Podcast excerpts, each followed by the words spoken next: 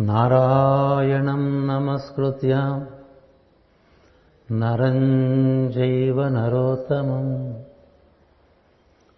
देवीं सरस्वतीं व्यासम्। ततो जयमुदीरयेत्।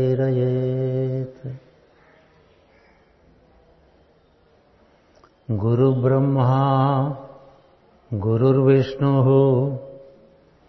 గురుర్దేవో మహేశ్వర గురు సాక్షాత్ పరం బ్రహ్మ తస్మై శ్రీ గురవే నమ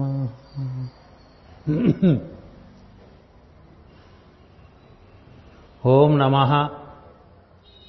శ్రీ గురుభ్యో నమ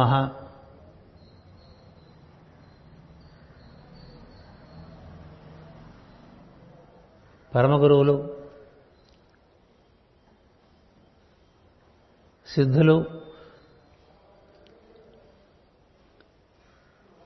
పరమాత్మ స్వరూపులు అయినటువంటి పాకలపాటి గురువు గారి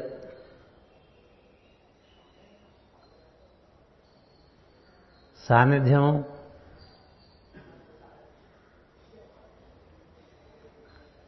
అచరామరమైనటువంటి ప్రేరణ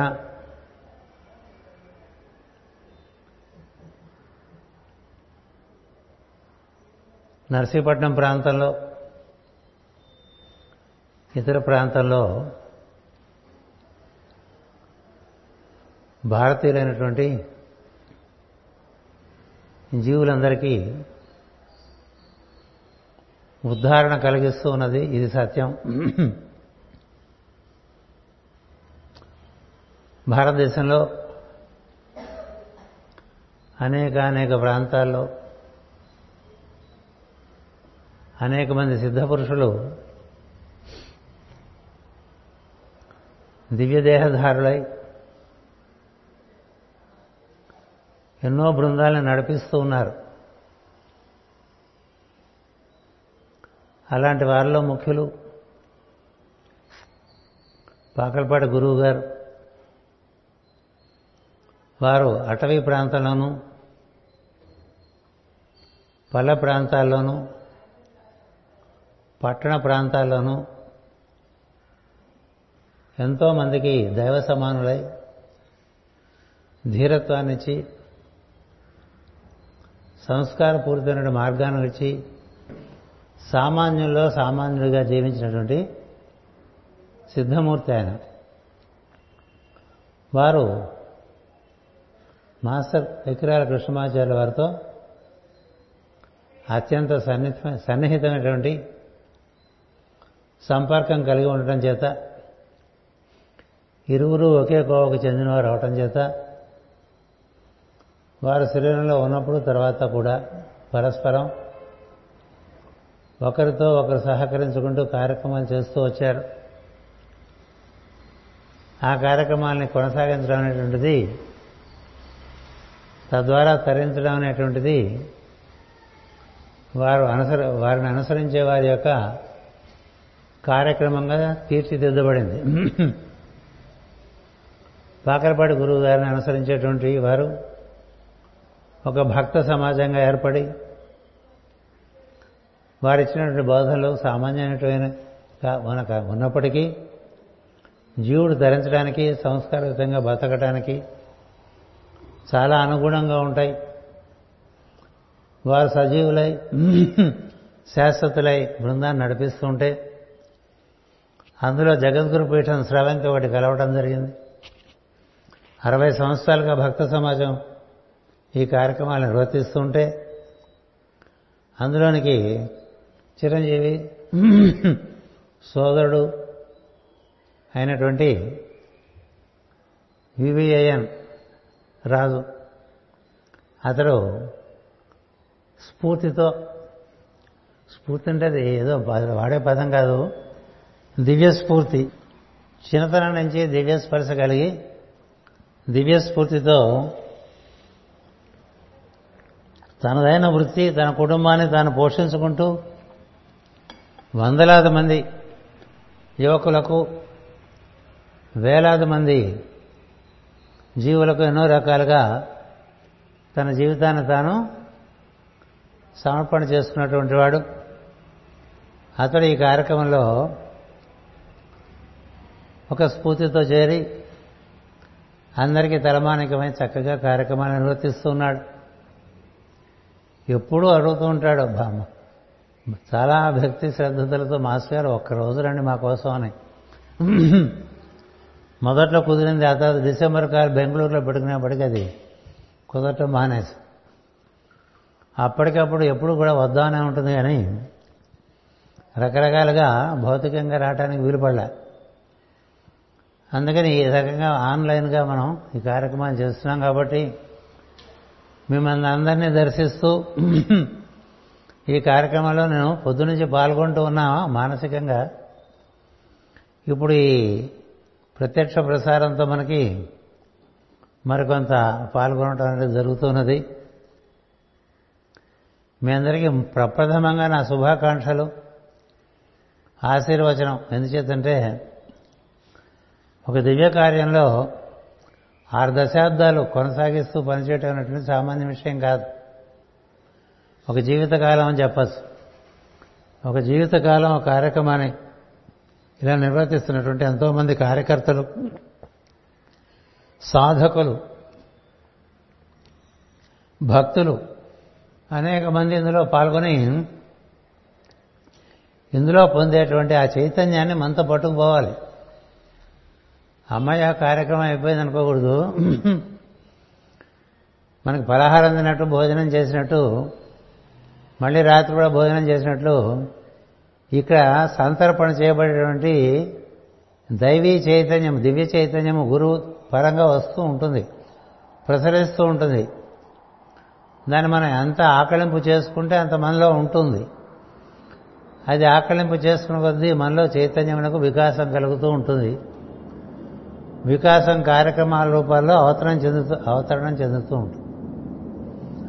అందుచేత ఈ కార్యక్రమాల్లో పాల్గొనుకున్న జగద్గురు పీఠం సభ్యులు భక్త సమాజం సభ్యులు ధన్యులు కార్యక్రమాన్ని పరిపూర్ణంగా ఆస్వాదించండి. ఈరోజు ఉదయం ప్రార్థనకు ముందే నాకు సోదరుడు యువఏఎన్ రాజు నమస్కారం మాస్టర్ని ఒక సందేశం పంపించాడు. నేను ఐదున్నరకే మెలకుగా ఉండటం చేత చాలా సంతోషించా చూసి. ఎందుకంటే ఎంతమంది పెద్దవారితో మనం అనుసంధానం చెంది కార్యక్రమం నిర్వర్తిస్తుంటే అంత అద్భుతంగా మనకి ఆ చైతన్య ప్రసారం జరుగుతుంది. కార్యక్రమంలో ప్రధానంగా మనకి పాకలపాడు గురువు గారు మా శ్రీకి గారు ఈ ప్రవాహ చైతన్యం మనమంతా చైతన్యవంతులం అవ్వాలి.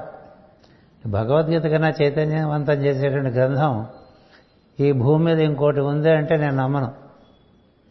అదే మనకు ఉపనిషత్తు అదే మనకి బ్రహ్మసూత్రము అదే మనకి యోగశాస్త్రము. ఈ సంవత్సరం ప్రత్యేకించి మార్గశీర్ష మాసంలో నా అదృష్టం అన్నట్టు ఇది మూడోసారి భగవద్గీత గురించి ప్రసంగించవలసినటువంటి పరిస్థితి వచ్చింది. ఎంత ఆనందం కలుగుతుందో భగవద్గీత గురించి అంతకన్నా చెప్పుకోవాల్సింది కూడా ఏం లేదు. అంచేత మనకి భూమి మీద మొట్టమొదటి బోధ చేసినటువంటి వాడు కపిల మహర్షి. అక్కడి నుంచి కృష్ణుడి వరకు కపిలుడి నుంచి కృష్ణుడి వరకు దైవమే అనేక రకాలుగా అవతారి అవతరించి తానే స్వయంగా మనకి ఎలా జీవిస్తే మనం తరిస్తామో బోధన అందించాడు. ఈ సమస్త బోధలకి బోధనలకి దాని సారాంశమే భగవద్గీత. ఎన్ని పుస్తకాలు అలాగా చదవగలం? పద్దెనిమిది పురాణాలు ఉన్నాయి. నాలుగు వేదాలు ఉన్నాయి. బ్రహ్మసూత్రములు ఉన్నాయి. ఉపనిషత్తులు ఉన్నాయి. వేదాంతం ఉన్నది. ఇప్పుడుండే పరిస్థితుల్లో ఈ కలియుగంలో ఇవన్నీ మనం ఏం చదవగలం? అందుకని అన్నీ క్రోడీకరించి క్లుప్తం చేసి పద్దెనిమిది సోపానాలుగా పద్దెనిమిది అధ్యాయాలు భగవద్గీత మనకి ఈ కలియుగ జనం కోసమే ద్వాపరయుగాంతంలో భగవంతుడే స్వయంగా ఆ అర్జునుని నిమిత్త మాత్రంగా పద్దెనిమిది బీజాలుగా చెప్తే ఆ పద్దెనిమిది బీజాలని కృష్ణ స్వరూపుడైనటువంటి కృష్ణ ద్వైపాయనుడు వేదవ్యాస మహర్షి వశిష్ఠుడి యొక్క మునిమనవడు శక్తి మహర్షి యొక్క మనవడు పరాశర మహర్షి యొక్క కుమారుడు సుఖ మహర్షికి తండ్రి ఐదుగురు తలుచుకోవాలి. ఆయన మనకి వివరించి ఇచ్చాడు లేకపోతే మనకు తెలిసేది కాదు. పద్దెనిమిది బీజములు అర్జునునికి యుద్ధ సమయంలో చెప్పినటువంటివి ఆయన వివరించి మనకి పద్దెనిమిది అధ్యాయులుగా ఇచ్చాడు. పద్దెనిమిదో అధ్యాయం నాకు మోక్షం అక్కర్లేదు నేను ఇప్పుడు మోక్ష స్థితిలోనే ఉన్నాను అనే పరిస్థితి అందించేటప్పుడు అధ్యాయంగా మోక్ష సన్యాస యోగము అని పెట్టారు. భగవద్గీత భారతదేశంలో తెలియని భారతీయుడు భారతీయుడు కాదు. అది గుర్తుపెట్టుకోండి. భగవద్గీత తెలియని భారతీయుడు భారతీయుడు కాదు. భగవద్గీత సారాంశమును ఆచరించిన వాడెవడు? జ్ఞాని కాదు. యోగి కాదు. సిద్ధుడు కాలేడు. భగవద్గీత ఆచరణాత్మకమైన గ్రంథం. ఆచరణకి అవగాహన అవసరం. అవగాహనకే ఈ సదస్సులు. ఈ అవగాహనలో ఏం చెప్తాడు మనకి? భగవంతుడు మనం ఎలా నిర్వర్తించుకోవాలో చెప్తాడు. దీనివలన ఈ ప్రపంచం ఇలా నడుస్తుందో చెప్తాడు. మూడు గుణములు ఎలా ఉన్నాయో చెప్తాడు. వాటికి అతీతంగా దైవతత్వం ఎలా పనిచేస్తుందో చెప్తాడు. దానికి లోబడి మనం ఎలా పనిచేసుకోవాలో చెప్తాడు. అనేక అనేక విషయంలో పూసకూర్చున్నట్టు చెప్తాడు. ఇవి అవగాహన చేసుకోవాలి. అవగాహన చేసుకోవాలంటే భగవద్గీత బాగా క్షుణ్ణంగా టీకా తాత్పర్యంతో చదువుకోవాలి. ఊరికే శ్లోకాలు బట్టి బట్టి పది పది మంది చేత వేయించడం వల్ల కార్యక్రమము అసంపూర్ణంగానే ఉంటుంది. సంపూర్ణం కాదు మీరు భగవద్గీత శ్లోకం చదివించాలి తప్పదు. ఎందుకంటే సంస్కృత పరిచయం ప్రతి సంస్కారములకు అవసరం. సంస్కృతము భాష పరిజ్ఞానము లేని వానికి సంస్కారం అంతంత మాత్రంగానే ఉంటుంది. అందుకని శ్లోకం చదివించండి. చాలా సులభమైన శ్లోకాలు. టీక చదివించండి. తాత్పర్యం చెప్పండి. వివరణ ఇవ్వండి. ఊకదంపుడు ఉపన్యాసాల వల్ల ఉపయోగం లేదు. నా దృష్టిలో. ఊకదంపుడు ఉపన్యాసాలు ప్రపంచంలో చాలా జరుగుతుంటాయి.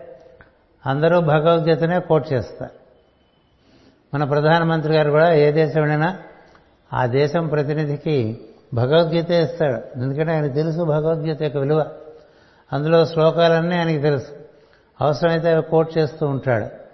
నేను మీకు చెప్పే విషయం మీ ద్వారా మిగతా శ్రోతలకు చెప్పే విషయం ఒకటి.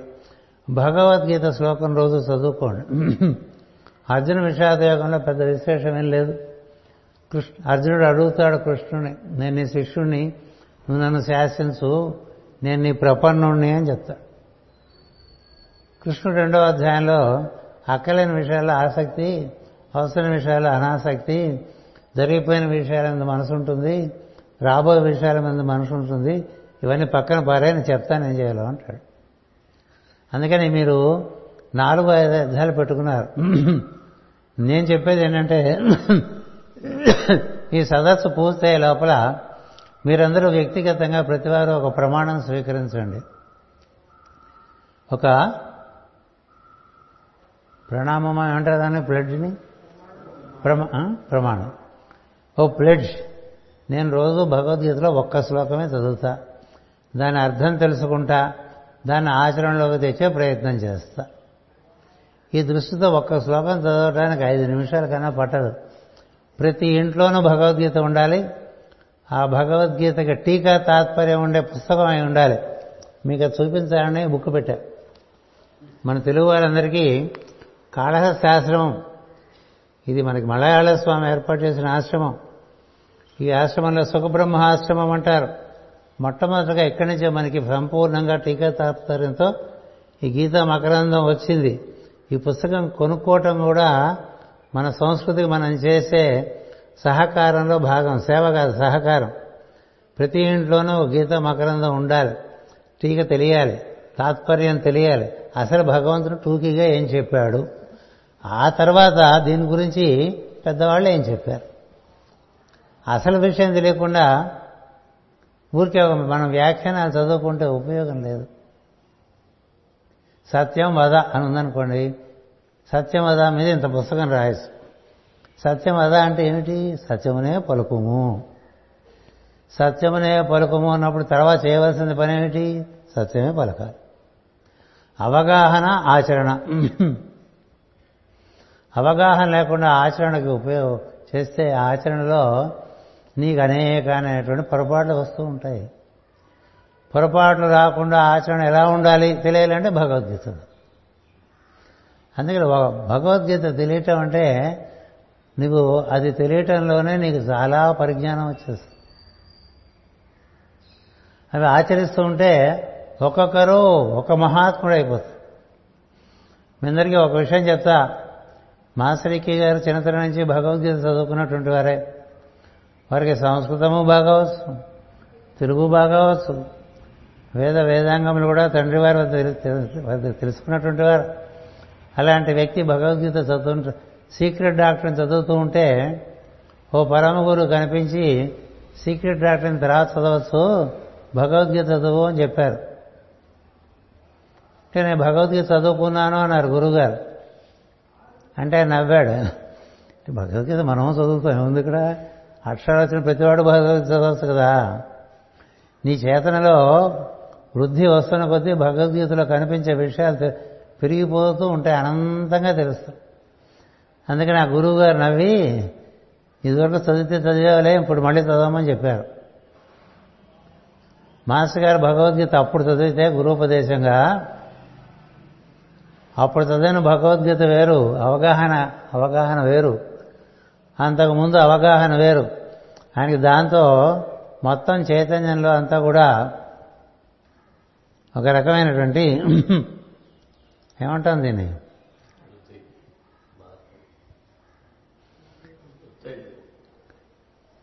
రాట్నం తిప్పినట్టు అయిపోయింది. రాట్నం తిప్పినట్టు అయిపోయింది చైతన్యం. ఓరి బాబోయ్ ఇంత ఉందా ఈ భగవద్గీత భగవంతుని ప్రణాళిక అంతా అందులో కనిపించింది ఆయనకి. భగవత్ ప్రణాళిక ఎలా ఉంటుంది అనేటువంటిది భగవద్గీతలో దర్శనం చేశారు మాస్టర్ గారు. అందుకే దేనివల్ల ఆయనకి అలా తెలిసిన తర్వాత మర్నాడు మళ్ళీ అదే పరమ గురువు కనిపించి ఎలా ఉంది భగవద్గీత? అని అడిగారు. కాళ్ళదండం పెట్టాల్సి వచ్చింది ఏంటంటే మనకేదో తెలుసు అనుకుని చెప్పుకుంటూ ఉంటాం కదా. మాస్టర్ గారికి అలా జరిగిందంటే మనం ఎంత? అందుకని భగవద్గీత మనకు బాగా క్షుణ్ణంగా అర్థమైందా? అర్థం అవ్వాలంటే కృష్ణుడికి దండం పెట్టుకుని వ్యాసుడికి దండం పెట్టుకుని అది వివరించినటువంటి మన గురువులకు దండం పెట్టుకుని ఒక శ్లోకం చదువుకొని టీకా తాత్పర్యము అవగాహన చేసుకుని సొంతంగా అటుపైన మాస్టర్ గారు రాసిన మంత్రగీత శంఖరావం ఆ అటుపైన నేను సమకాలిక పరిస్థితులకు సంబంధించి భగవద్గీతను మళ్ళీ వివరిస్తూ వచ్చా. మీ ఓపుకుంటే చూసుకోండి. అసలు అది ఏం చెప్పారో తెలియకుండా భగవద్గీత గురించి ఎక్కడ ప్రసంగించదు నీకు శ్లోకం తెలియాలి టీక తెలియాలి తాత్పర్యం తెలియాలి అది అందరికీ అట్లా తెలియపరచాలి. ఆ తర్వాత మానస్ గారు చెప్పిన విషయములు పెద్దలు చెప్పిన విషయం తీసుకుని మీరు చెప్పుకోవచ్చు ఉపన్యాసం లేకపోతే ఏమి ఎక్కదు ఎవరికి. భగవద్గీత ఉపన్యాసములు చేయటం అనేటువంటిది అత్యంత పుణ్యమైన కార్యం. మీ సందేహం ఏం లేదు. ఐదు వందల భగవద్గీత యజ్ఞములు చేసినటువంటి చిన్మయానంద స్వామి ఆయన స్ఫూర్తితో ఎన్నో విద్యాలయాలు వైద్యాలయాలు దక్షిణాదిలోను అమెరికాలో కూడా ఏర్పాటు చేశారు. అక్కడ ప్రతితో ప్రతి పూట భగవద్గీత శ్లోకము అర్థము తాత్పర్యం చెప్తారు. మనం ఏవేవో చేస్తుంటాం. అసలు పునాది గట్టిపరచుకోవాలంటే ఆధ్యాత్మిక సాధనలో భగవద్గీతయే పునాది. ఇంకేం పునాది లేవు. భగవద్గీత చదువుకుంటే మీకు అనే అనంతమైనటువంటి వికాసం కలుగుతుంది. ఏం సందేహం లేదు. మహాత్మా గాంధీ కూడా భగవద్గీత తలమానికమైన గ్రంథం. జగద్గురు పీఠంలో కూడా మహాత్మా భగవద్గీతయే ప్రమాణ గ్రంథం. పరమ గురువుల ఆశ్రమంలో కూడా భగవద్గీతయే ప్రామాణికమైన గ్రంథం. మనందరికీ భగవద్గీత ఎంత తెలుసు? ఎంత తెలుసు చెప్పండి? పొద్దునే లేచి శుచి అయ్యి తిథివార నక్షత్రం చూసుకున్న తర్వాత ఒక ఒక శ్లోకం ఇందులోంచి తీసి దానికి అర్థం తెలుసుకున్నా అనుకోండి మీకు ఒక ఆదేశం వస్తుంది. ఏం చెప్పారో తెలుస్తుంది. ఇట్లా రోజుకో శ్లోకం పెట్టుకున్నారనుకోండి రెండేళ్ళలో భగవద్గీత మనకి ఒక అవగాహన వస్తుంది. మళ్ళీ చేశారనుకోండి మళ్ళీ ఇంకో అవగాహన వస్తుంది. ఆచరిస్తుంటే అవగాహన పెరుగుతుంది. ఆచరించకపోతే అవగాహన పెరగదు. గుర్తుపెట్టుకోండి. ఆచరణ వలనే అనుభూతి అనుభూతి వలనే జ్ఞానం. అన్నం ఎట్లా ఉండాలో తెలిస్తే చాలు. వండినా చాలు. తింటేనే అనుభూతి. తిన్న తర్వాత దాని గురించి నువ్వు ఎంతైనా చెప్పచ్చు. తినకుండా ఎంత చెప్తే ఉపయోగం? అందుకని భగవద్గీత పారాయణ గ్రంథం కాదు ఆచరణీయమైన గ్రంథం. అంచేత ఆచరణ గ్రంథాన్ని మనం తెరిచి చదువుకున్నప్పుడు మనకు జరగవలసినటువంటిది ఆచరణ కదా? అందుకని ఆచరణ లేని అవ- అవగాహన వల్ల ఉపయోగం లేదు బుర్ర. ఊరికే వాచిపోతూ ఉంటుంది. మనకి వాచిపోతుంది. మిగతా వాళ్ళకు కూడా అక్కడ వాచ కొట్టేస్తూ ఉంటాం. బాగా బాగా బుర్ర వ్యాపనం ఎక్కువైపోయి ఆచరణ లేదనుకోండి. వీడేం చేస్తాడు? దేవుడి మీద పడేస్తుంటాడు వాడి మీద వీడి మీద. ప్రతి ప్రపంచం అంతా చెప్పేవాళ్ళు ఎక్కువ. ఆచరించేవాడు తక్కువ. తెలిసింది ఆచరించేవాడు యోగి. కదా? తెలిసి ఆచరించేవాడు యోగి. ఊరికి తెలుసుకునే లాభం? నువ్వు ఆచరిస్తూ చెప్పావనుకో ఇప్పుడు ఎవరన్నా భగవద్గీత చెప్పారనుకోండి వీడు ఏం చేస్తూ ఉంటాడని చూడు సంఘంలో. వీడి జీవితం నిష్కామ కర్మయోగంగానే నడుస్తుందా? భగవద్గీతకి ప్రధానమైన విషయం కార్యం కర్మ కరోతి అన్నాడు. నీ కర్తవ్యం నువ్వు నిర్వర్తిస్తూ ఉండు కోరికల వెంట పోక. నా ద్వేష్టి నా కాంక్షతి అవన్నీ ఇందులో ఉన్నదే కదా? అంచేది ఇలాంటి విషయాలన్నీ మనకి ఎవరు చెప్తారంటే దేవుడే దిగొచ్చి చెప్పాడు. కదా? దేవుడే దిగొచ్చి చెప్పడం వల్లనే ఇమం వివస్వతే యోగం ప్రోక్తవాన్ అహమవ్యయం వివస్వాన్ మనవే ప్రాహ మనురిక్ష్వాకవే బ్రయీత్ కదా? బ్రవేత్ అన్నాడు.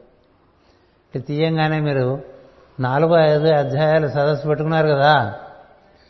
నాలుగు అధ్యాయాలు నాలుగు ఐదు అధ్యాయాలు మీరు సదస్సుగా పెంచుకుంటున్నారు అని తెలియదు కానీ నా గుండె చాలా పొంగి పొంగిపోయిందండి. నిజానికి మనకి భారతులకు కానీ మన సాధకులకు కానీ ప్రధానంగా కావాల్సింది మూడు నాలుగు ఐదు అధ్యాయాలు అంతే. ఇంకా ఆ తర్వాత ఆత్మ సంయమ యోగం అవన్నీ వస్తాయి. అసలు విషయాలు సరిగ్గా చేయకుండా ఆత్మ సంయమం అవ్వదు. ఎక్కడవుతుంది? తతైక ఆగ్రహం భూవో మధ్య అంటే భూవో మధ్యలో ఎంతమంది కూర్చోగలరు? అంటే భూమధ్యంలోని నీ ప్రజ్ఞ నిలబెట్టము. అంటే నిలబడుతుందా? దానికి ముందు చాలా కార్యక్రమం ఉంది. అది ఆత్మ సంయమ యోగంలోనూ సూచించాడు.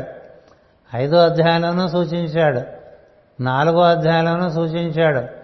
మూడో అధ్యాయంలోనూ సూచించాడు. ఇవన్నీ చదువుకోకుండా మూడో క్లాసు నాలుగో క్లాసు ఐదో క్లాసు కాకుండా ఆరో క్లాసులో కూర్చుంటే నీకు మార్కులు పడతాయా? పడవు. మరి ఐదో క్లాస్ వరకు ప్రిలిమినరీ స్కూల్ ఎలిమెంటరీ స్కూలేగా? ఎలిమెంటరీ స్కూల్ లేకుండా నువ్వు హై స్కూల్ ప్రయత్నం చేయకూడదు కదా. అందుచేత అందులో ఉండే ప్రతి శ్లోకం ఆచరణీయమైనటువంటి కూడా జీవితంలోకి ఆచరణలోకి తెచ్చుకునే ప్రయత్నం ఉండాలి. ఇప్పటికే కొన్ని మనం ఆచరిస్తూ ఉంటే ఆచరణలోకి తేనమని కూడా తెచ్చుకోవాలి. ఇందులో మొట్టమొదటి విషయమే కర్మర్మణే వాధిక అధికారస్తే. మా ఫలేషు కదాచన మా కర్మ ఫలహేతుర్భూ అంటాడు. నీ కర్మకు నువ్వు కారణం కాకరా అని చెప్తాడు నువ్వు చేసే పనులు బట్టి ఇంకా పర్యవసనాలు తెచ్చుకోక లోడు పెంచుకోక ఉన్నది క్లియర్ చేసుకో దానికి విధానం ఉందన్నాడు. ఏమిటి ఆ విధానం? చేసే కర్మకి ఫలం ఆదా కారణం కాదు. ఇది చేస్తే ఇది వస్తుందని చేయడం కాదు. ఇది చేయవలసిన పని కాదు నేను చేయవలసిన పనేనా? ఇది నా కర్తవ్యమేనా? కర్తవ్యం వదిలేసి ఏవేవో కలిసి వస్తాయని చేసేవాళ్ళు ఎవ్వరూ సుఖపడు సుఖపడు ఇది నా కర్తవ్యమేనా? నీ కర్తవ్యం నీకు జీవితమే నిర్దేశిస్తూ ఉంటుంది. ఎప్పటికప్పుడు. ఆ కర్తవ్యాన్ని నువ్వు చక్కగా అనుసరించుకుంటూ పోతూ ఉంటే నువ్వు కర్తవ్యోన్ముఖుడు అయితే ప్రకృతి నిన్ను గమనిస్తుంది. వరే వీడేదో కర్తవ్యం విన్ముఖుడే ఉన్నాడు. వీడికి ఏదైనా ఒక పని అది కూడా త్రికరణ శుద్ధిగా చేస్తాడు అని. గొప్పగా చేస్తాడనే వాడి జోలికి ప్రకృతి పోదు. చెప్పిన పని చెప్పినట్టుగా చేస్తాడు. ఫలములు ఆశించడు అనేవాడినే దైవం ముట్టుకుంటుంది. మిగతా వాళ్ళు ముట్టుకోరు. ముట్టుకున్న తర్వాత వీళ్ళు ఫలం వైపు చూశారనుకోండి వదిలేస్తుంది ప్రకృతి నిన్ను బాగు చేసుకుందామని ఆమె తాపత్రయం. ప్రకృతి తల్లి వంటిది అందుచేత ఆమె నువ్వు బాగుపడటం కావాలి ఆవిడ. నువ్వు బాగుపడాలంటే నువ్వు చేయవలసిన పని చేస్తేనే నువ్వు బాగుపడతావు.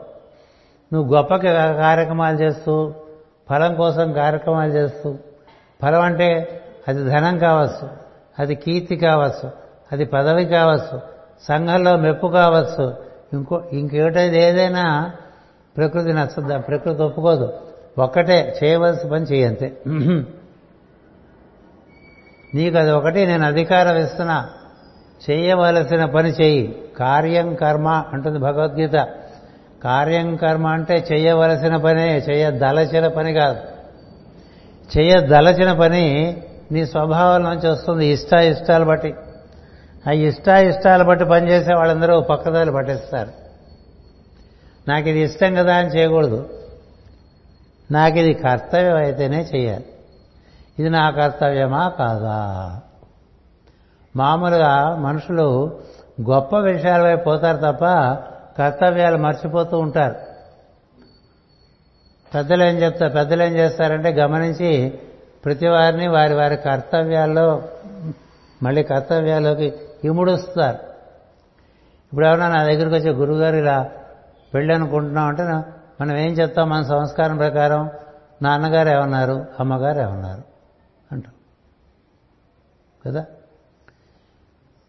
అంచేత ముందు ప్రథమ గురువు తండ్రి కదా?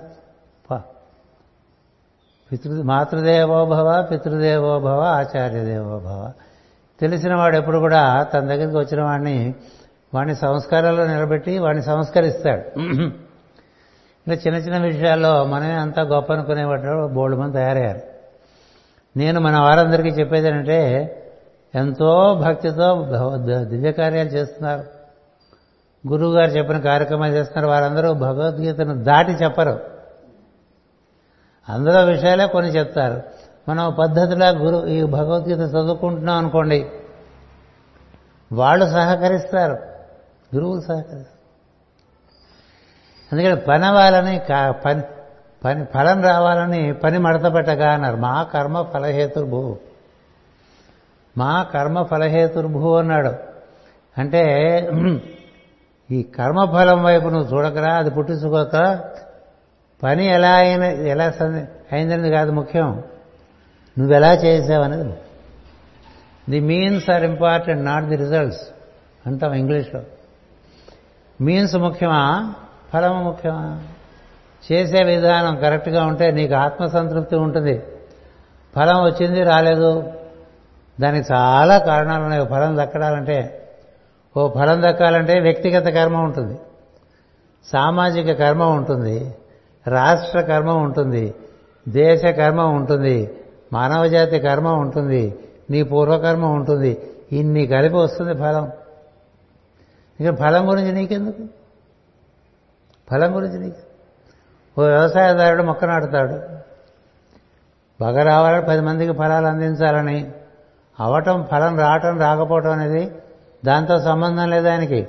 ఆ మొక్క చక్కగా పెరగటం దానికి కలుపు లేకుండా చూడటం ఆ మట్టి మాటి మాటికి కదల్చడం ఇది ఆయన కర్తవ్యం మిగతా అంతా సకాలానికి వర్షం పడాలి. ఆ కాలంలో వర్షం పడకూడదు. వేసవి వేసవిగా ఉండాలి. చలికాలం చలికాలంగా ఉండాలి. శీతాకాలం మన గాలి వీసుకాలం గాలి వీసుకాలంగా ఉండాలి. అన్ని ఋతువులు సరిగ్గా ఉంటేనే కదా అది పనికి వచ్చేది నీ చేతిలో ఉందా? నీ చేతిలో నువ్వు చేయాల్సిన పనే ఉంది. అంతవరకు చేసి సంతృప్తి పొందు అని చెప్తుంది భగవద్గీత. నిష్కామ కర్మయోగం నిష్కామ కర్మయోగం అని అందరూ అంటారు. నిజంగా నువ్వు చేసే పనిలో పని ఎందు ఆసక్తి పని ఎందు రుచి పనే నాకు సంబంధం ఫలములు భగవత్ కైంకర్యం అనుకునేవాడే భగవద్ భగవద్గీతకు విద్యార్థి. అలాంటి వాడికే జ్ఞానం. ఇప్పుడు మీకు జ్ఞానయోగం అని ఇచ్చారు. జ్ఞానయోగంతో మీరు మొదలు పెడతారు సదస్సు. కర్మయోగంలో విశేషాలు తెలియకుండా జ్ఞానంలోకి వస్తే ఉపయోగం లేదు. కర్మయోగంలో నువ్వు చేసే పని కర్తవ్యమై ఉంటేనే కార్యం కర్మ కరోతి అంటాడు. ఎవడైతే కర్తవ్యాన్ని విస్మరించి కార్యాలు చేస్తూ ఉంటాడో అతడు భగవద్గీత అనేటువంటి ఆశ్రమంలో ప్రవేశించే అర్హత లేదు. ఆ అర్హత లేని వారికి ఎక్కడ ఏ ఆశ్రమంలోనూ పర్వాలేదు దానికి ఏం చెప్పాడాను? మనకు మాస్టర్ గారు ఇంగ్లీష్లో స్పిరిచువల్ స్టాడీలో వాక్యం రాశారు. పంతొమ్మిది వందల డెబ్భై ఒకటిలో నేను ఆ వాక్యం చూశాను. అబ్బా! అనిపించింది.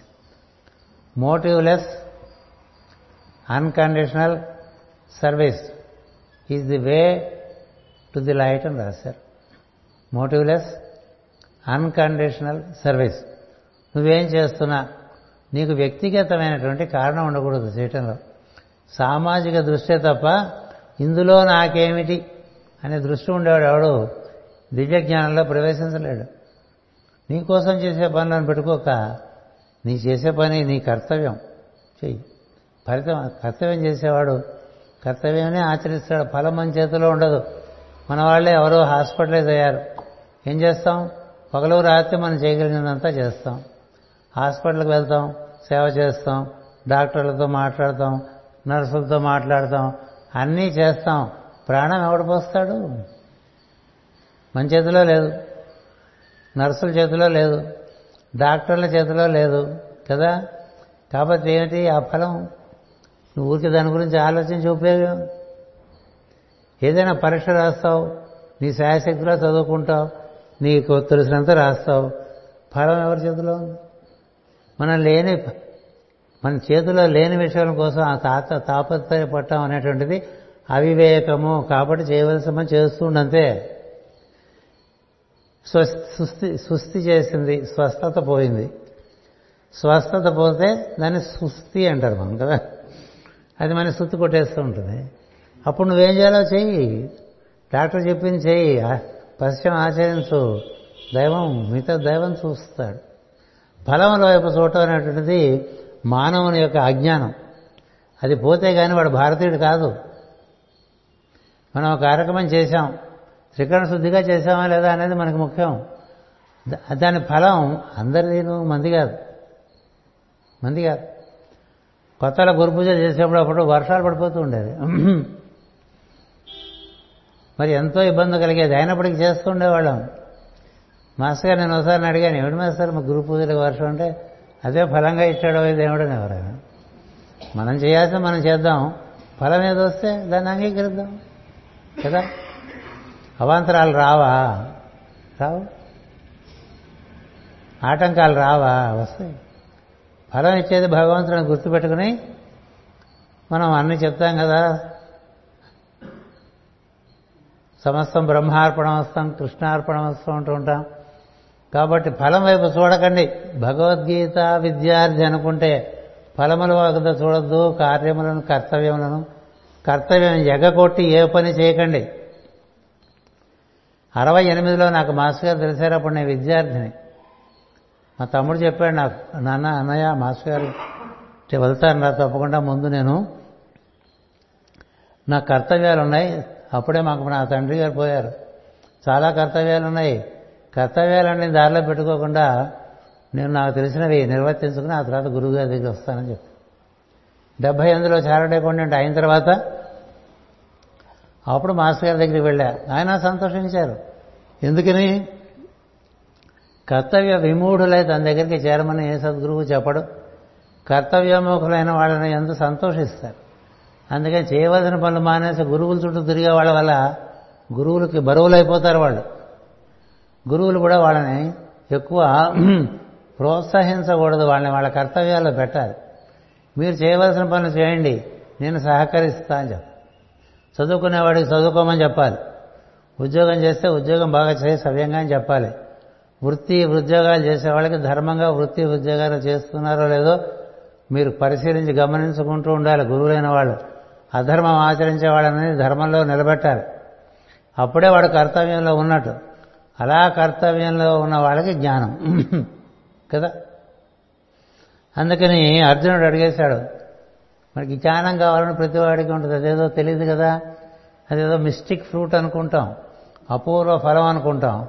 కృష్ణుడు ఏం చెప్పాడంటే హిమం వివసతే యోగం ప్రోక్తమాన హమవ్యయం వివస్వాన్ మనవే ప్రాహ మరురిక్ష్వాకవే బ్రవీత్ అన్నాడు. నేను ఈ యోగాన్ని ఆదిత్యుడైనటువంటి వివస్వతుడికి చెప్పా. ఆ వివస్వతుడు మనకి ఆయన కుమారుడు అనేటువంటి వైవస్వత మనువుకి చెప్పాడు. వైవస్వత మనువు రాజర్షులకు చెప్పాడు. ఇక్ష్వాకుడు మహర్షి రాజు ఆయన రాజర్షి సూర్యవంశపు రాజు ఆయన తన తన అనుయాయులైనటువంటి రాజర్షులందరికీ చెప్పాడు. అప్పటి నుంచి యోగం ఉంది. కాకపోతే అలాగ కిందకి తరతరాలు దిగొచ్చేసరికి అది పలతనైపోయింది. కాబట్టి మళ్ళీ మళ్ళీ మనం చదువుకోవాలంతే కదా? మళ్ళీ మళ్ళీ చదువుకో. అని చెప్పి ఆయన అంటాడు జ్ఞానం సంపాదించాలంటే చాలా యజ్ఞములు చేయాలి అంటాడు. నువ్వు జ్ఞానయోగంలోకి వెళ్ళటానికి ముందు చాలా యజ్ఞాలు చేయాలరా బాబు నీ లోపల అట్లా అట్టలు అట్టలు అట్టలు కట్టేసి బోల్డ్. మురికి చేరిపోయి నువ్వు విన్న విషయం నీకు అర్థం కాదు. ఒక విషయం చెప్తే వంద మంది వంద రకాలుగా అర్థం చేసుకుంటారు. అందరికీ ఒకే విధంగా అర్థం కాదు. చెప్పేవాడికి ఎంత అర్థమైందో అదొకటి ఉంది. సో చెప్పేవాడిది వినేవాడి దగ్గరికి వెళ్ళేసరికి ఇంకా పలసపడుతూ ఉంటుంది. ఎక్కడ ఆచరణ ఉంటుందో అక్కడ సూటిగా వెళ్తుంది అందుకనే పెద్దల వద్ద నేర్చుకోమంటారు విద్య. ఆర్యుల వద్ద చదువు చదువుము తండ్రి అన్నారు. తెలియని వాడి దగ్గర చదువుకుంటే వాడు పక్కదారి పండిస్తాడు తెలిసిన వాడి దగ్గర చదువుకుంటే వాడు సరైన దారిలో పెడతాడు. చెప్పడం ఒక వంతు అది ఆచార్యత్వం. గురువు అనేటువంటి స్థితి ఇంకోటి ఉంది. వాడు సరిగా ఆచరిస్తున్నాడా లేదా చూసే బాధ్యత ఉన్నది. వాడు ఆచరించేట్లుగా తయారు చేసే బాధ్యత గురువుకు ఉంటుంది. అందుకని వాళ్ళు వచ్చినప్పుడల్లా ఏవో మంచి విషయాలు చెప్పి పంపించడమే కాకుండా వాళ్ళ జీవితంలో ఎంత త్రికరణ శుద్ధితో జీవిస్తున్నారు ఎంత కర్తవ్యోన్ముఖులై ఉన్నారు అలా లేకపోతే వాళ్ళని వాళ్ళ గుర్తు చేసి వాళ్ళని మళ్ళించాలి కర్తవ్యంలోకి మళ్ళిస్తే ధర్మంలోకి మళ్ళించడం అదే స్వధర్మాచరణము అన్నారు. ప్రతివాడికి వాడి జీవితంలో వాడిదైన కర్తవ్యాలు వాడికి ఉంటాయి. అవన్నీ మర్చిపోయి వాడు చేయాల్సినటువంటి కుటుంబ ధర్మం వృత్తి ధర్మం ఉద్యోగ ధర్మం వ్యాపార ధర్మం ఆ ధర్మాలన్నీ సమయంగా నిర్వర్తించకుండా దైవ మార్గంలో ప్రవేశిస్తాట అంటే అది అపహాస్యం అది జరగని పని. అందుకని ఇక్కడ ఏం చెప్తాడు భగవంతుడు పన్నెండు యజ్ఞాలు చెప్తాడండి. అవి చాలా విచిత్రంగా ఉంటాయి. ఏమిటి యజ్ఞాలంటే నీకు శరీరం ఇచ్చాం కదా? ఇచ్చామా శరీరం ఇచ్చాం కాబట్టి శరీరంతో పది మందికి పనికొచ్చేట్టు చూసు. నీ కరచరణాదులు అందరికీ పనికి రావాలి నీకోసం ఇవ్వలే అది నీకోసం ఇవ్వలే కాళ్ళు చేతులు మన కోసమే వాడుకోవటం ఒక పద్ధతి. ఇతరుల కోసం కూడా వాడుకో. ఇంకోటి చేయి తివ్వటం ఇంకో నడవలేని వాడికి సాయం చేయటం. ఇంకో గుడ్డివాడికి సాయం చేయటం. ఓ చెవిటివాడికి సాయం కరచరణానుదులు అంటే కర్మేంద్రియములే. కర్మేంద్రియములతో నీకేగాక ఇంకా ఎంతమందికి ఉపయోగపడుతున్నావు? ఇప్పుడు ఇక్కడ ఈ వేదిక ప్రతినిత్యం తెల్లవారుధానం వచ్చి సర్దే పుణ్యాత్ములు ఉన్నారు. వారు అలా సర్దబట్టే ఈ వేదిక చక్కగా కళకళలాడుతూ ఉంటుంది రాసమాసంలో కేవలం దైవ కృపే కాదు దైవకృప వాళ్ళ నుంచి పనిచేస్తుంది. వాళ్ళు సంస్కరింపబడుతూ ఉంటారు కదా? ఈ రోజు సర్దితే నాకేమొస్తుంది అనుకునే వాళ్ళకి ఏం రాదు. చదువుకో ఇక్కడ పూజలు చేసేవాళ్ళు ఉంటారు. అందులో కూడా వ్యక్తిగత కారణమే ఉండదు. ఇది ఇక్కడ జ్ఞానయజ్ఞం అనే చోట మీకు అవి ఇస్తాడు. ఏం చెప్తారంటే కాళ్ళు చేతులు వాక్కు. మూడు. ఈ మూడు ముఖ్యం. కర్మేంద్రియాల మిగతాది మలమూత్ర విసర్జన అంగాలు. ఈ కాళ్ళు చేతులు వాక్కు ఎంత ఇతరుల కోసం నువ్వు వినియోగిస్తున్నావు? నీ కోసం ఎంత వినియోగం అదొక యజ్ఞం అండి. మాట్లాడితే ప్రియంగా ఉండాలి ఒకటి. ఇతరులకి వారి యొక్క ప్రజ్ఞకి ఒక చక్కని ఉత్సాహం కలగాలి. ఎప్పుడు తిట్టిపోస్తున్నావు అనుకోండి మనుషులు. ఎప్పుడు విమర్శిస్తున్నావు అనుకోండి మనుషుల్ని. నువ్వు యజ్ఞం చేస్తున్నట్ట? ప్రాథమిక యజ్ఞం వాక్కు. ఆ తపస్సుగా నిర్వర్తించుకోవాలి. మీరు వారి రాజుగారిని చూడండి ఎంత బాగా చేస్తాడు.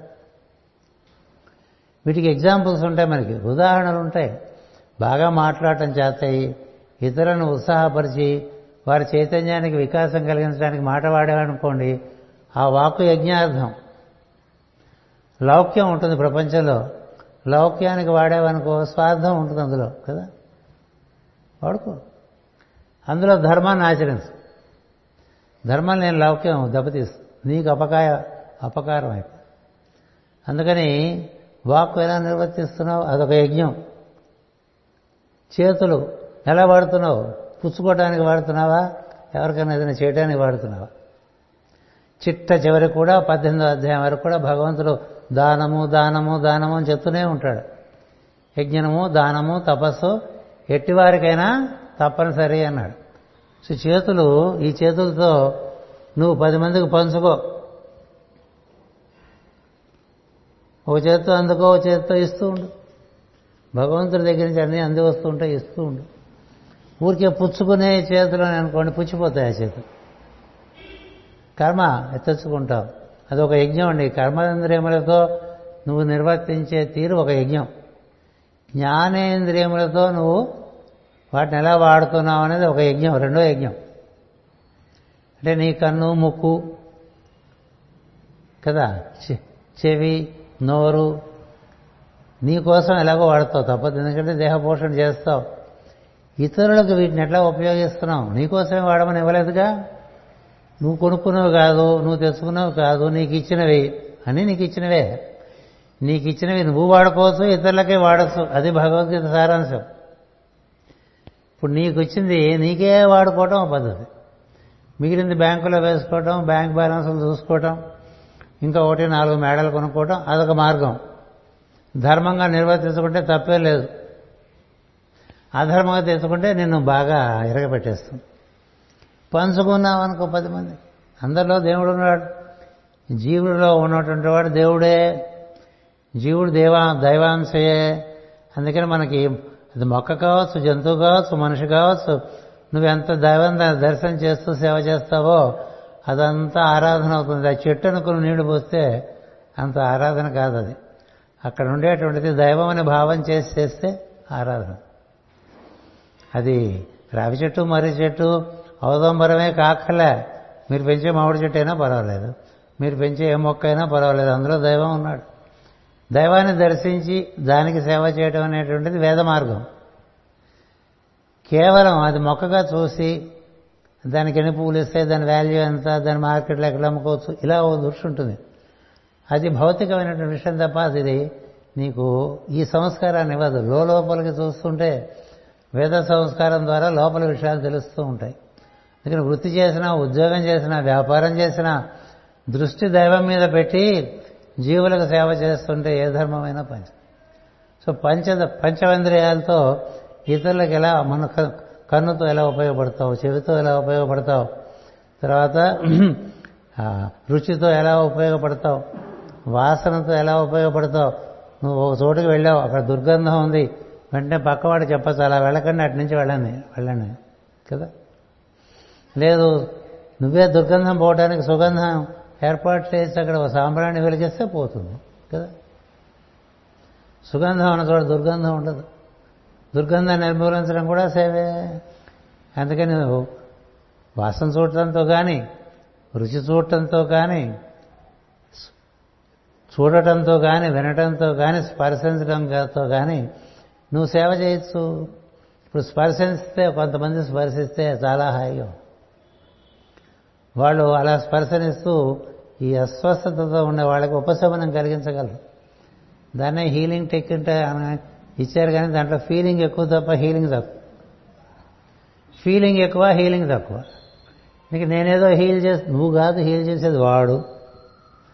వాడు నీలో ప్రవేశించి నీ నుంచి నీ బుద్ధి కక్షలోకి ప్రవేశించి మనోకక్షలోకి ప్రవేశించి ఇంద్రియ కక్షలోకి ప్రవేశించి నీ స్పర్శ ద్వారా అవతలని ముట్టుకున్నాడు అనుకోండి హీలింగ్ ఆ దృష్టి నీకుంటే నువ్వు దైవంతో అనుసంధానం చెందుతావు అవతల వాడికి నువ్వు ముట్టుకోవటం వల్ల బాగుంటుంది. కొంత కొంతమంది ముట్టుకుంటే బాగుంటుంది. కొంతమంది ముట్టుకుంటే గొంగళ పురుగు పాకినట్టుగా ఉంటుంది. కదా? ఇప్పుడు గొంగళ పురుగే గొంగళి పురుగే సీతాకోక చిలుక అయిందని మనకు తెలుసు. అంటే మన స్పర్శ గొంగళి గొంగళి పురుగు స్పర్శ సీతాకోక స్పర్శ. ఇప్పుడు సీతాకోక చిలుక ఇక్కడ వాలిందనుకోండి మన మొహం ఇట్లా విప్పారు. అలాగే ఉంచుకుంటాం అది విడి ఎగిరిపోకుండా కదా. గొంగళి పురుగు పడ్డదనుకోండి ఇక్కడ ఏం చేస్తాం? అంటాం. సార్ సో నీలో గొంగళి పురుగు తత్వం ఉందా స్పర్శలో సీతాకోక స్పర్శ. ఎంత పెద్ద విషయం. అది యజ్ఞంగా చెప్పాడు మహాత్ముడు. దైవమే. ఒరే నీ కర్మేంద్రియాలతో యజ్ఞం చేయి. జ్ఞానేంద్రియాలతో యజ్ఞం చేయి. అటుపైన మనసుతో యజ్ఞం చేయరా అన్నాడు. నీకు తెలిసిన మంచి పది మందితో పలుచుకో. నువ్వు ఆచరిస్తుంటే నువ్వు నీకు తెలిసిన మంచి నువ్వు ఆచరిస్తుంటే నువ్వు చెప్పిన మాట ఇతర వాళ్ళకి మంత్ర ఇంకొకటి మంత్రం అవుతుంది. నువ్వు ఆచరించకుండా చెప్తే అది మంత్రం అవ్వదు. గుర్తుపెట్టుకుంటే చాలామంది ధారాళంగా ఇతరులకు మంత్రాలు ఇచ్చేస్తూ ఉంటారు. వీడు ఆచరించి వీడు శుద్ధి పొందని మంత్రం వీడిస్తే వాడికి పనిచేయదు అది ప్లగ్లో ఉంటే ఇక్కడ పనిచేస్తుంది నువ్వు ప్లగ్లో ఉంటే నీలోకి వచ్చే కరెంటు ఇంకో ప్లగ్కి పెడితే పనిచేస్తుంది నీకే కనెక్షన్ లేదు. నువ్వేదో మంత్రాలు ఇచ్చేస్తే ఆ మంత్రాలు ఇతరులకు ఏం ఉపయోగిస్తాయి? అదొక వ్యామోహం ఇచ్చేవాడికి వ్యామోహం.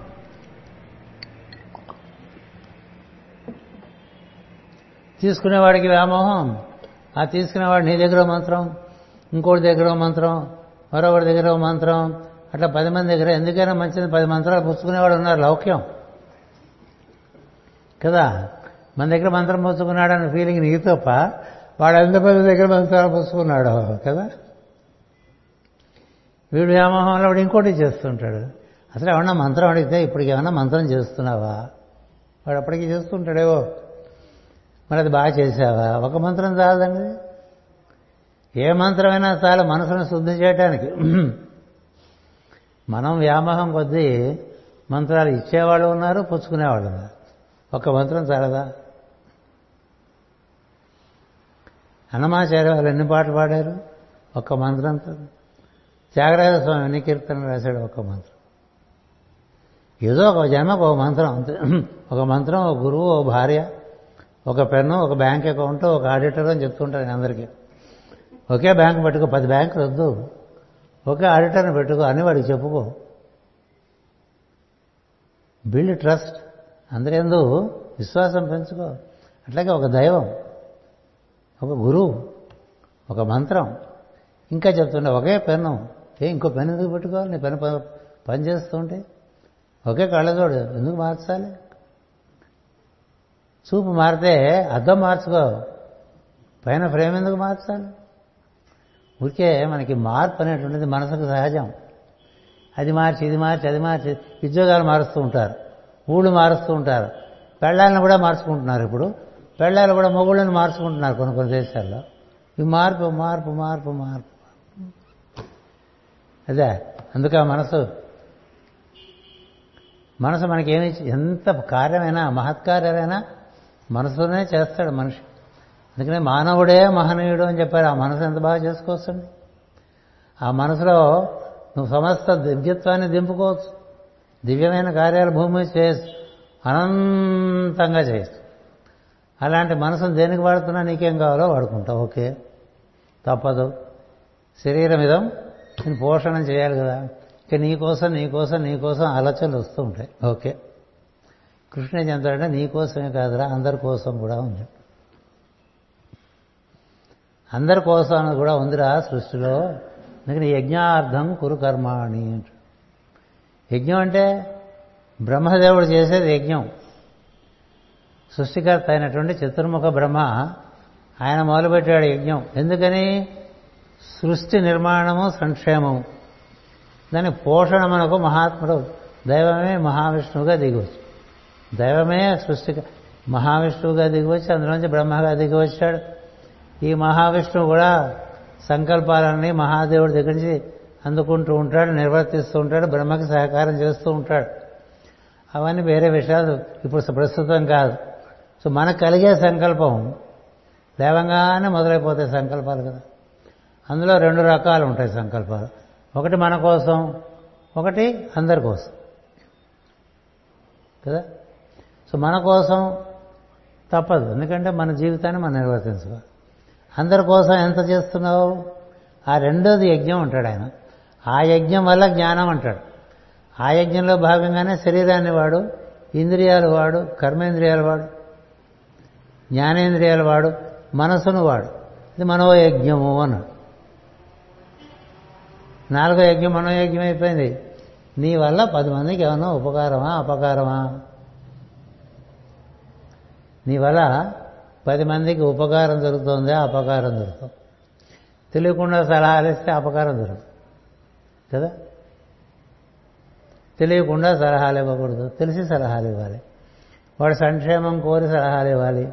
అందులో కన్సెషన్ చూడకూడదు. మనకేమి ఇస్తాడని. కదా? గురువు అన్నవాడు అవతలవాడు మనకేం చేస్తాడు అనుకునేవాడు గురువు అనే పరిస్థితే లేదు. నువ్వు వాడు చేయడానికి భగవంతుడు నిన్ను నీకో సంకల్పం ఇచ్చాడు వాడు నీ దగ్గరికి వచ్చాడు. అడగకుండా సలహా ఇవ్వకండి. అడిగిన వారికే సలహా తెలిసినంత వరకే సలహా. నాకు ఇంతవరకే తెలుసు. ఇంతకు మించి తెలియదు. అని చెప్పగలగాలి. ఆ విధమైనటువంటి నిర్దిష్టము నిష్కర్షమైనటువంటి స్థితి నీలో ఉండాలి. మనకు అన్నీ తెలియదు అనేది మనకు తెలియాలి ముందు. మనకు తెలిసిన దాంట్లోంచేనే మన సలహజం కదా? ఇప్పుడు నన్ను ఎవరైనా దద్దోజనం ఎలా చేయాలని అడిగారు అనుకోండి ఇదివరకు దద్దోజనం బాగా చేసి ఉంటే చెప్పాలి. చేయలేదనుకోండి దద్దోజనం తెలిసిన వాళ్ళు ఎవరో చూపించాలి. అది ఆవిడ బాగా చేస్తుంది ఆవిడ అడగవయ్యా అది ఉపకారమే కదా? అంతే కదా? అలాగే సివివి యోగం అని అనుకోండి మనమే చేయకుండా ఇతరులకు ఇవ్వకూడదు. ఇగో ఆయన బాగా ఇస్తున్నాడు యోగం వాళ్ళకి బాగా జరుగుతుంది. నువ్వు అక్కడికి వెళ్ళు. అని చెప్పడం కూడా ఉపకారమే. అది యజ్ఞార్థమే. తెలియకుండా నువ్వు ఏదో చెప్పేసావు అనుకో నువ్వు వాడిని పక్కదారిలో పట్టిస్తే దాని ఫలం నీకు వస్తుంది ఏ విషయంలోనైనా అంతే. ఈ జాతకాలు చూసేవాళ్ళు చెప్తూ ఉంటారు కదా. నీకు తెలిస్తే చెప్పాలి. నీకు తెలియకపోతే నాకు తెలియదని చెప్తే ఏం తప్ప? నాకు తెలియదు అంట నామోషి. అందుకని తెలియకపోయినా తెలిసినట్టు చెప్తూ ఉంటాం. దానివల్ల పర్యవసానాలు చేస్తూ ఉంటాయి. అందుకని ఇక్కడ ఏం చెప్తుంది? మనోలోకానికి వచ్చేసరికి నీకు తెలిసి ఇతరులకి మంచి మాటలు చెప్పు. నీకు తెలిసి ఇతరులకు సలహాలు ఇవ్వు. నీకు తెలిసి ఇతరులకు సరైన దారి చూపిస్తూ ఉండు. ఇది ఇది ఒక యజ్ఞం. నువ్వు బాగా సలహాలు ఇస్తుంటే నీ దగ్గరికి వచ్చేస్తూ ఉంటారేముంది కదా? ఇప్పుడు నేను వెళ్ళి మా ఆఫీసులో కూర్చోట్లేదండి కూర్చున్న రోజుల్లో అక్కడ కూర్చుంటే ఊళ్ళో వాళ్ళే కదా బయట ఊళ్ళో వాళ్ళు బయట రాష్ట్రాల వాళ్ళు వచ్చి సలహాలు తీసుకెళ్ళేవాడు ఎందుకని ఆయన బాగా సలహా చెప్తాడు? ఒకటి రెండు మనమేం ప్రతిఫలం ఆశించం. ఆ ప్రతిఫలం ఆశించడం అనేటువంటిది విచిత్రం లోకల్లో. ఎమ్మెన్ గారు కోసు కే కోర్టు కేసులు నిర్వర్తించి వచ్చేశారు. వచ్చేస్తూ ఉండేవారు ఫీజు అంటే అక్కడ కోర్టు ఉంది నల్ల కోటు అందులో పెట్టేరా అని చెప్పారు. ఇంత అంతా ఏం లేదు. కొంతమంది ఇంటికి ఆనపకాయలు పొట్లకాయలు వంకాయలు అప్పుడు బియ్య బస్తాలు ఇట్లా వస్తుండే అన్ని పనిచేసేవారు ఆయన. ఆయన జీవితం యజ్ఞార్థం కాబట్టే మనకి ప్రతిరోజు ప్రార్థనలో నమస్కారం సమాచారం అనే అమ్మాయి నన్ను ఎందుకంటాం యజ్ఞార్థ జీవనం. ఆచరించాలి. ఇప్పుడు ఆచరణలో జ్ఞానయోగంలో అలా పట్టుకొస్తాడండి. మనోయజ్ఞం అయిన తర్వాత నీ కనుక బాగా జ్ఞానం ఉంటే నీలో ప్రాణాయామం అనేటువంటి అంగము బాగా నిర్వర్తింపబడుతూ దాని ఎందు నీకు సిద్ధి కలిగితే నువ్వు ప్రాణాయామము అనేటువంటి ఒక యజ్ఞాన్ని అందించవచ్చు అని ఐదో యజ్ఞంగా చెప్తాడు. నీకే తెలీదు ఎవడు ప్రాణాయామమే చేయడు. ప్రాణాయామం చేసిన వాడికి ప్రత్యాహారం అని తన లోపల అంతఃకరణ శరీరంలో వెలుగు శరీరంలో ఒక నిలువుగా ఉండేటువంటి ఒక వెలుగు స్తంభంలోకి ప్రవేశించి అనేక జ్ఞానపరమైన విషయాలు చెందుతూ పొందుతూ ఉంటాడు. ఈ శ్వాస ఈ మనసు కరిగి స్పందనంగా ఏర్పడిపోతుంది. అది ఐదో అధ్యాయం చివరిలో అది మొదలు పెడతాడు భగవానుడు. ఐదో అధ్యాయం చివరిలో ప్రాణాయామం పట్టుకొస్తాడు.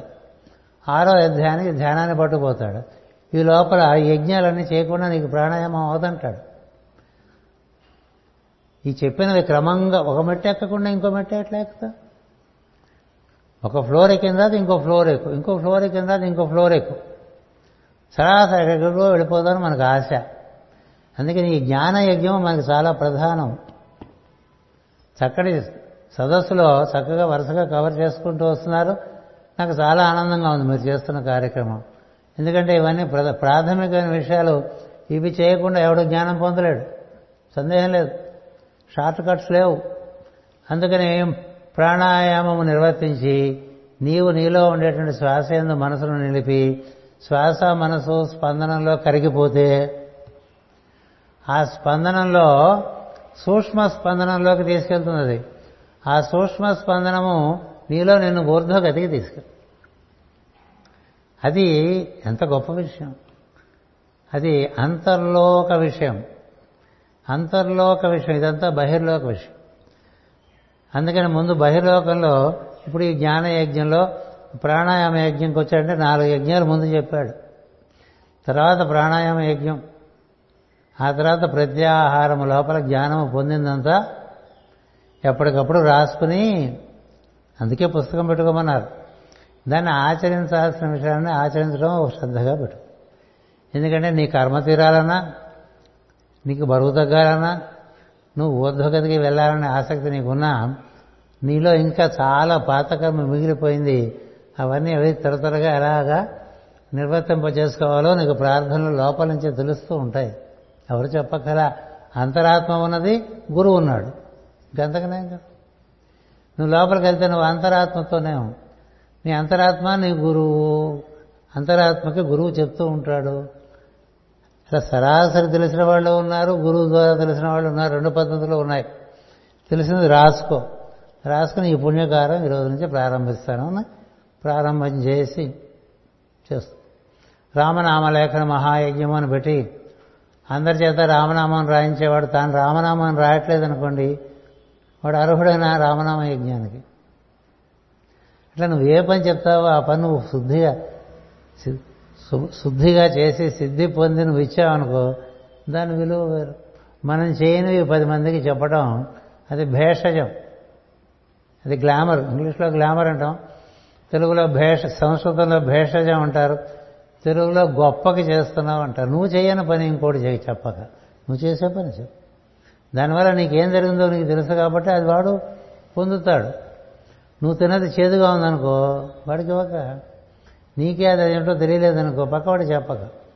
అందుకని మనోయజ్ఞము ప్రాణ ప్రాణాయామ యజ్ఞము ఆ తర్వాత ప్రత్యాహార యజ్ఞము. అని యజ్ఞాలు. ఈ ప్రత్యాహారంలోకి వెళ్ళినప్పుడు నీకు తెలిసినటువంటి జ్ఞానం ఇతరులకు బోధ చేయవచ్చు. ఎందుకని తెలిసిన విషయం చెప్పచ్చు. స్వాధ్యాయ ప్రవచనాభ్యాన్న ప్రమదితవ్యం అంటుంది ఉపనిషత్తు. అందుకని నువ్వు తెలుసుకో నీకు తెలుసుకోవడం అంటే చదివితే ఒక రకంగా తెలుస్తుంది ఆచరిస్తే ఇంకా బాగా తెలుస్తుంది కదా? మారుతి చంద్రుడు అని మా చిన్నప్పుడు ఒక ఆవిడ వంటకాలు రాసిస్తూ ఉండేది వారపత్రికల్లో. అవన్నీ చూసి మా తెలుగు వాళ్ళందరూ బ్రహ్మాండంగా ఆడవాళ్ళు. వంటలు చేసి మగవాళ్ళు పెడుతుంటే మగవాళ్ళు గగ్గోలు ఎత్తిస్తుండేవారు బాబోయ్ ఈ మారుతి చంద్రుడు ఆడిపోయింది ఈ శీర్షికని మా మీద ప్రయోగాలు అయిపోతున్నాయని. ఎవరి మీద ప్రయోగం చేస్తారు ఇంట్లో ఆడవాళ్ళు? మగవాళ్ళ మీదే చేయాలి. సో వాళ్ళు ఏవేవో వండి పెట్టేవాళ్ళు. ఏమిటేవంటే ఏమంటే మారుతి చందూరు అండి ఏమో మారుతి చందూరు నా ప్రాణం తీస్తాను. అందుకని మగవాళ్ళ అవసరంతా మారుతి చందూరుకి వెళ్ళిపోయేది. ఎందుకంటే వీళ్ళు ఇట్లా ఎక్స్పెరిమెంట్లు చేస్తుంటే మన ప్రాణాల కోసం వచ్చేస్తాయి. ఊరికి సరదాగా చెప్పారండి. వాడు చాలా బాగా చేశారు. మన వాళ్ళు నేర్చుకున్న వాళ్ళు ఉన్నారు. నేర్చుకోకుండా చేసిన వాళ్ళు ఉన్నారు. ఇవాళకి వంట వచ్చిన వాళ్ళు ఉన్నారు. వంట రాని వాళ్ళు ఉన్నారు. వంట రాని వాళ్ళు పెరిగిపోతున్నారు. గుర్తుపెట్టుకోండి. వంటకి ప్రధానమైన విషయం ముందు మంచినీళ్ళు పెట్టాలి. మంచినీళ్ళు పెట్టకుండా వంట వడ్డం చేసేవాళ్ళు ఎవరు? వడ్డించడానికి రాకూడదు. విస్తర వేయటం తెలియదు మంచినీళ్ళు ముందు పెట్టడం తెలియదు ఏ వస్తువు వేయాలో తెలియదు. ముందే అన్నం పెట్టేశారండి అది తద్దినం పెట్టినట్టు. ముందే అన్నం పెట్టేస్తే తద్దినం పెట్టినట్టు. అన్నీ వేశారు అన్నం పెట్టలేదండి. అన్నం పెట్టినట్టేనా? ఎట్ట తింటాడు వాడు అవి. కూర పప్పు కొంచెం చారు కొంచెం పులుసు అన్ని రుచి ఇవన్నీ ఉన్నాయని మనకు ముందు చెప్పడానికి ఒక లాకార్ట్ ఇలాగా వేస్తారు. అందులో నువ్వేం తినాలో నువ్వు చూసుకుంటావు. అన్నీ వేసావు అన్నం పెట్టలేదు. అది కరెక్ట్ కాదు. ముందు అన్నం పెట్టేశావు అది కరెక్ట్ కాదు. చిన్న చిన్న విషయాలైనా ఏమి తెలియని వాళ్ళం. ఉట్టికెక్కలైన వాళ్ళ స్వర్గానికి ఎక్కినట్టుగా ఉంటుంది మన బతుకు. అందుకని భగవద్గీత చాలా practical book. There is no practical book in the entire globe other than Bhagavad Gita అనవసరంగా ఇంగ్లీష్లో చెప్పాం. భగవద్గీత కన్నా మించిన గ్రంథం ఈ భూగోళం మీద లేదు. దాన్ని ఆచరించుకుంటూ వెళ్ళిపోయేవాళ్ళు తప్పక పరమాత్మతో ఏకీభావం చెందుతారు. అది తథ్యం తథ్యం అంటే ఇది కాకుండా మిగతా చదవద్దు. ఇది చదువుకుని మీకు ఇంకా బాగా రుచి ఉంటే మిగతా అన్ని చదువుకోండి. అసలు విషయం చదువుకోకుండా అన్ని చదువుకుంటే ఏం ఉపయోగం? అందుకని ఇదిరా వచ్చేసిందిరా మాటి మాటికి చెప్పుకుంటవలసి వస్తుంది. ఇట్లా చెప్పాను నేను. ఇట్లా చెప్పాను నేను అంటాడు. ఎవరికి? వైవస్వత మనువు వివస్వతుడు అనేటువంటి సూర్యుడికి చెప్పాను. ఆయన కొడుకు మనవు వైవస్వత మనువు. ఆయన మన పరిపాలిస్తున్నాడు ఆయన. అందుకని ఆయన మానవ జాతికి అందరికీ అందాలని ఇక్ష్వాకు అనే మహారాజుకు చెప్పాడు. ఆయన నుంచి అప్పుడు ఉండేటువంటి ఋషులు రాజర్షులు అందరూ నేర్చుకున్నారు. అక్కడి నుంచి జనసముద్రంలోకి భగవద్గీత ప్రవేశించింది. కానీ క్రమక్రమంగా క్రమక్రమంగా అది పలసపడుతూ వచ్చింది. కలియుగం కాబట్టి బాగా పలసపడుతూ వచ్చింది. కాబట్టి మనం వాటిని దాన్ని మళ్ళీ తెచ్చుకుంటూ ఉండాలి. అందుకని మనకు మాస్ గారి జీవితం చూసుకుని అదే కనిపిస్తుంది. భగవద్గీతే ఆయనకి దివ్య ప్రణాళికను అందించి ఆ ప్రణాళికలో ఆయన భాగంగా అందుకున్నది. మనం అదే దారిన వెళ్తున్నాం కాబట్టి మీరు సరైన పనిలో ఉన్నారు. అవగాహన కావాలి. ఆచరణ కూడా కావాలి. అందుకని వీటితో చేసే పనులన్నీ చేయాలి అది. కర్మయోగం దైవాన్ని దైవాన్ని మన మనసులో హృదయంలో ఉంచుకుని కర్మేంద్రియాల చేత ఇంద్రియాల చేత జ్ఞానేంద్రియాల చేత మనసు చేత బుద్ధి చేత ఎంత వీలుంటే అంత ఇతరులకు కూడా ఉపయోగపడండి. మనకే కాదు. మనము మన ఆయుష్ మన ఆరోగ్యం మన కుటుంబం మన మన మన అని ఆగిపోకుండా పరిధి పెంచుకుంటూ పోండి. పెంచుకుంటూ పోతుంటే పైనుంచి అనుగ్రహం బాగా దిగి వస్తూ ఉంటుంది. పది మందికి పనిచేసేవాడికి ఎప్పుడూ దైవ సహాయం చాలా ఉంటుంది. తన కోసం పని చేసుకునేవాడు చాలా ఎక్కువ ప్రార్థన చేయాలి ఎందుకంటే వాడు మాటి మాటికి నాకు ఇది కావాలి నాకు అది కావాలని ఏడుస్తూ ఉంటాడు. వాడి అంత అంతంత మాత్రం శ్రద్ధే ఉంటుంది. ఎప్పుడు అడుగుతున్న వాడికి ఏదో వేస్తూ ఉంటారు కాదనుకోండి. అందుచేత ఆ దృష్టి పెంచండి. అవగాహనతో ఆచరణ పెంచండి. అందుకని భగవద్గీత చదువుకుంటున్న వాళ్ళు ఎవరో వాళ్ళ లిస్టు తీసుకోండి. ఇంకా చెప్పే కదా ప్లెడ్జ్ అని ఒక ప్రమాణం చేయించండి. నేను భగవద్గీత చదువుకుంటాను. రోజుకు ఒక శ్లోకం వారానికి ఒక శ్లోకం అనుకోండి. వారానికి ఒక శ్లోకం అనుకుంటే విషాదయోగం వదిలేస్తే మీకు అదో పద్ధతి. రోజు అనేది ఒకటి పెట్టుకోవచ్చు లేకపోతే ప్రతి గురువారం పెట్టుకోండి. ఎందుకంటే గురువారం గురువు అనుగ్రహం ఉంటుంది. అన్ని వారాలు దైవం ఇచ్చినవే. మీకు ఏది సౌకర్యంగా ఉందో ఆ సౌకర్యం మేరకి ఒక శ్లోకం. మొత్తం వారంలో ఒకటి చూడండి దాన్ని అవగాహన చేసుకోండి. మీకు టైం బాగుంటే రోజు విడిచి రోజు పెట్టుకోండి. ఏదో విధంగా ముందు భగవద్గీతతో రిలేట్ అవ్వండి అవగాహన చేసుకోండి ఆచరించండి. ఆచరణ అలా చేస్తే అప్పుడు కర్మ సన్యాస యోగం లేకపోతే కర్మ సన్యాస యోగం లేదు. ఇది కర్మ సన్యాస యోగం ఉంటారు కానీ అందులో శ్లోకాలు చూస్తే కర్మ ఫల సన్యాసం. ఉంటుంది అసలు హెడ్డింగ్ మార్చేయాలి? తప్పు పెట్టారు. కర్మ ఎవరో సన్యసించమని చెప్పారు. దానివల్ల దేశం పాడైపోయింది. యోగం ఎప్పుడు కర్మ సన్యసించమని చెప్పదు. కర్మను బాగా సగం నిర్వర్తించుకుంటూ నీకు పది మందికి కూడా నిర్వర్తిస్తూ ముందుకు పోవని చెప్తుంది కర్మయోగం నీకు ఒకటి అట్లా అన్ని యోగాలు ఒకటే యోగం ఉంది. ఆ తర్వాత ఎప్పుడు చెప్పుకుందాం. అంచేత కర్మఫలము సన్యాసించడమే సన్యాసం అన్నాడు. కర్మ సన్యాసం సన్యాసం కాదని చెప్పాడు. కర్మ సన్యాసించద్దు. కర్మ ఫలములను సన్యాసించమన్నాడు. సన్యాసించమన్నాడు. ఎవరు సన్యాసి అంటే ఫల సన్యాసే సన్యాసి అని చెప్పాడు. ఇప్పుడు మీ దగ్గర ఇప్పుడు మా సోదరుడు యువిఎన్ రాజు గారు ఉన్నారు. ఈ కార్యక్రమాలన్నీ చేస్తున్నాడు. ఏం పొందుదామని చేస్తున్నాడు ఇన్నేళ్ళుగా ఇక్కడే కాదు చాలా చోట్ల చాలా చేస్తున్నాడు. ఏం కోరి చేస్తున్నాడు? గురువు అనుగ్రహం దైవ అనుగ్రహం ఇంకేం కోరటం ఆయన ఇది చేస్తే నా గురువుగా సంతోషిస్తాడు. ఇది చేస్తే దైవం సంతోషిస్తాడు. నాకు అదే రుచి. ఇతరములైనవి నాకు అప్రధానం అండు సెకండరీ ప్రధానం. తర్వాత విషయాలు. అన్నీ ప్రధానం. ఒక ఒక ప్రయారిటీ పెట్టుకున్నాడు ఆయన. అలా దశాబ్దాల నుంచి చేస్తూ వచ్చాడు. చిన్నవాడు. నాకన్నా చిన్నవాడు. ఎంత బాగా చేస్తున్నాడు? ఏం రాజుగారు ఎందుకు ఇచ్చేస్తున్నారు? పేరు కోసమా? ప్రతిష్ట కోసమా?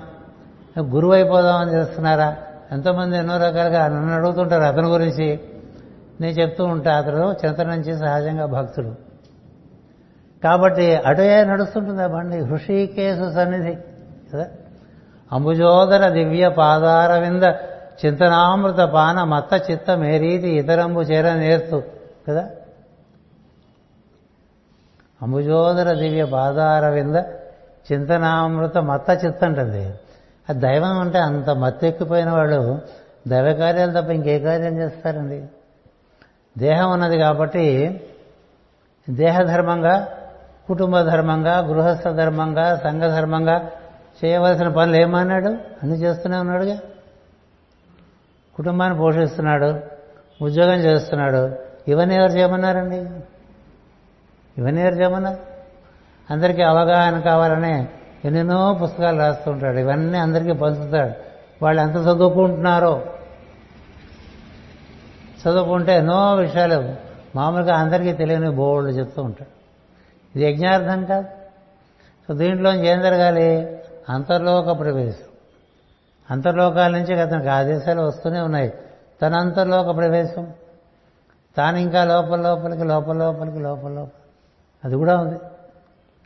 దానము యజ్ఞము తపస్సు మూడోది ఒకటి ఉంది.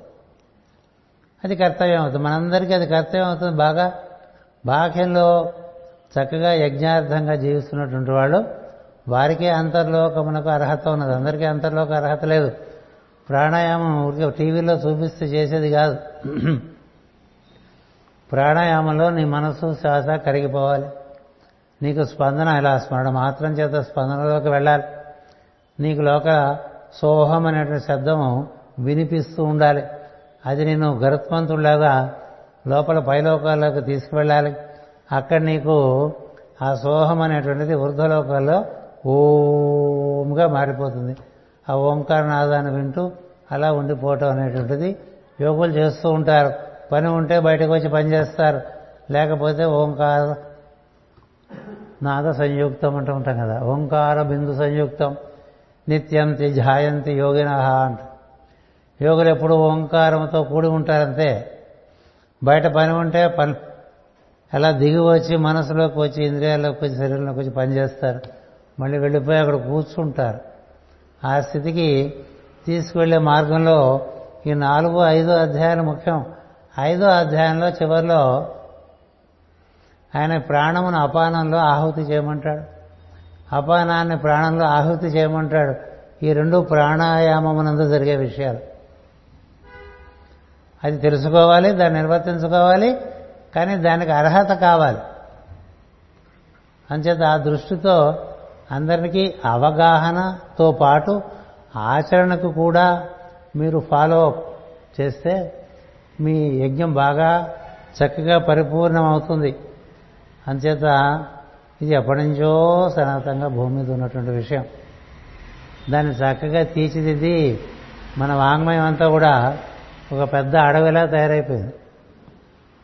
దండకారణ్యం ఉంటాం మనం పురాణాలు. ప్రస్తుతం అమెజాన్ ఫారెస్ట్ అనే అమెరికాలో ఉంది.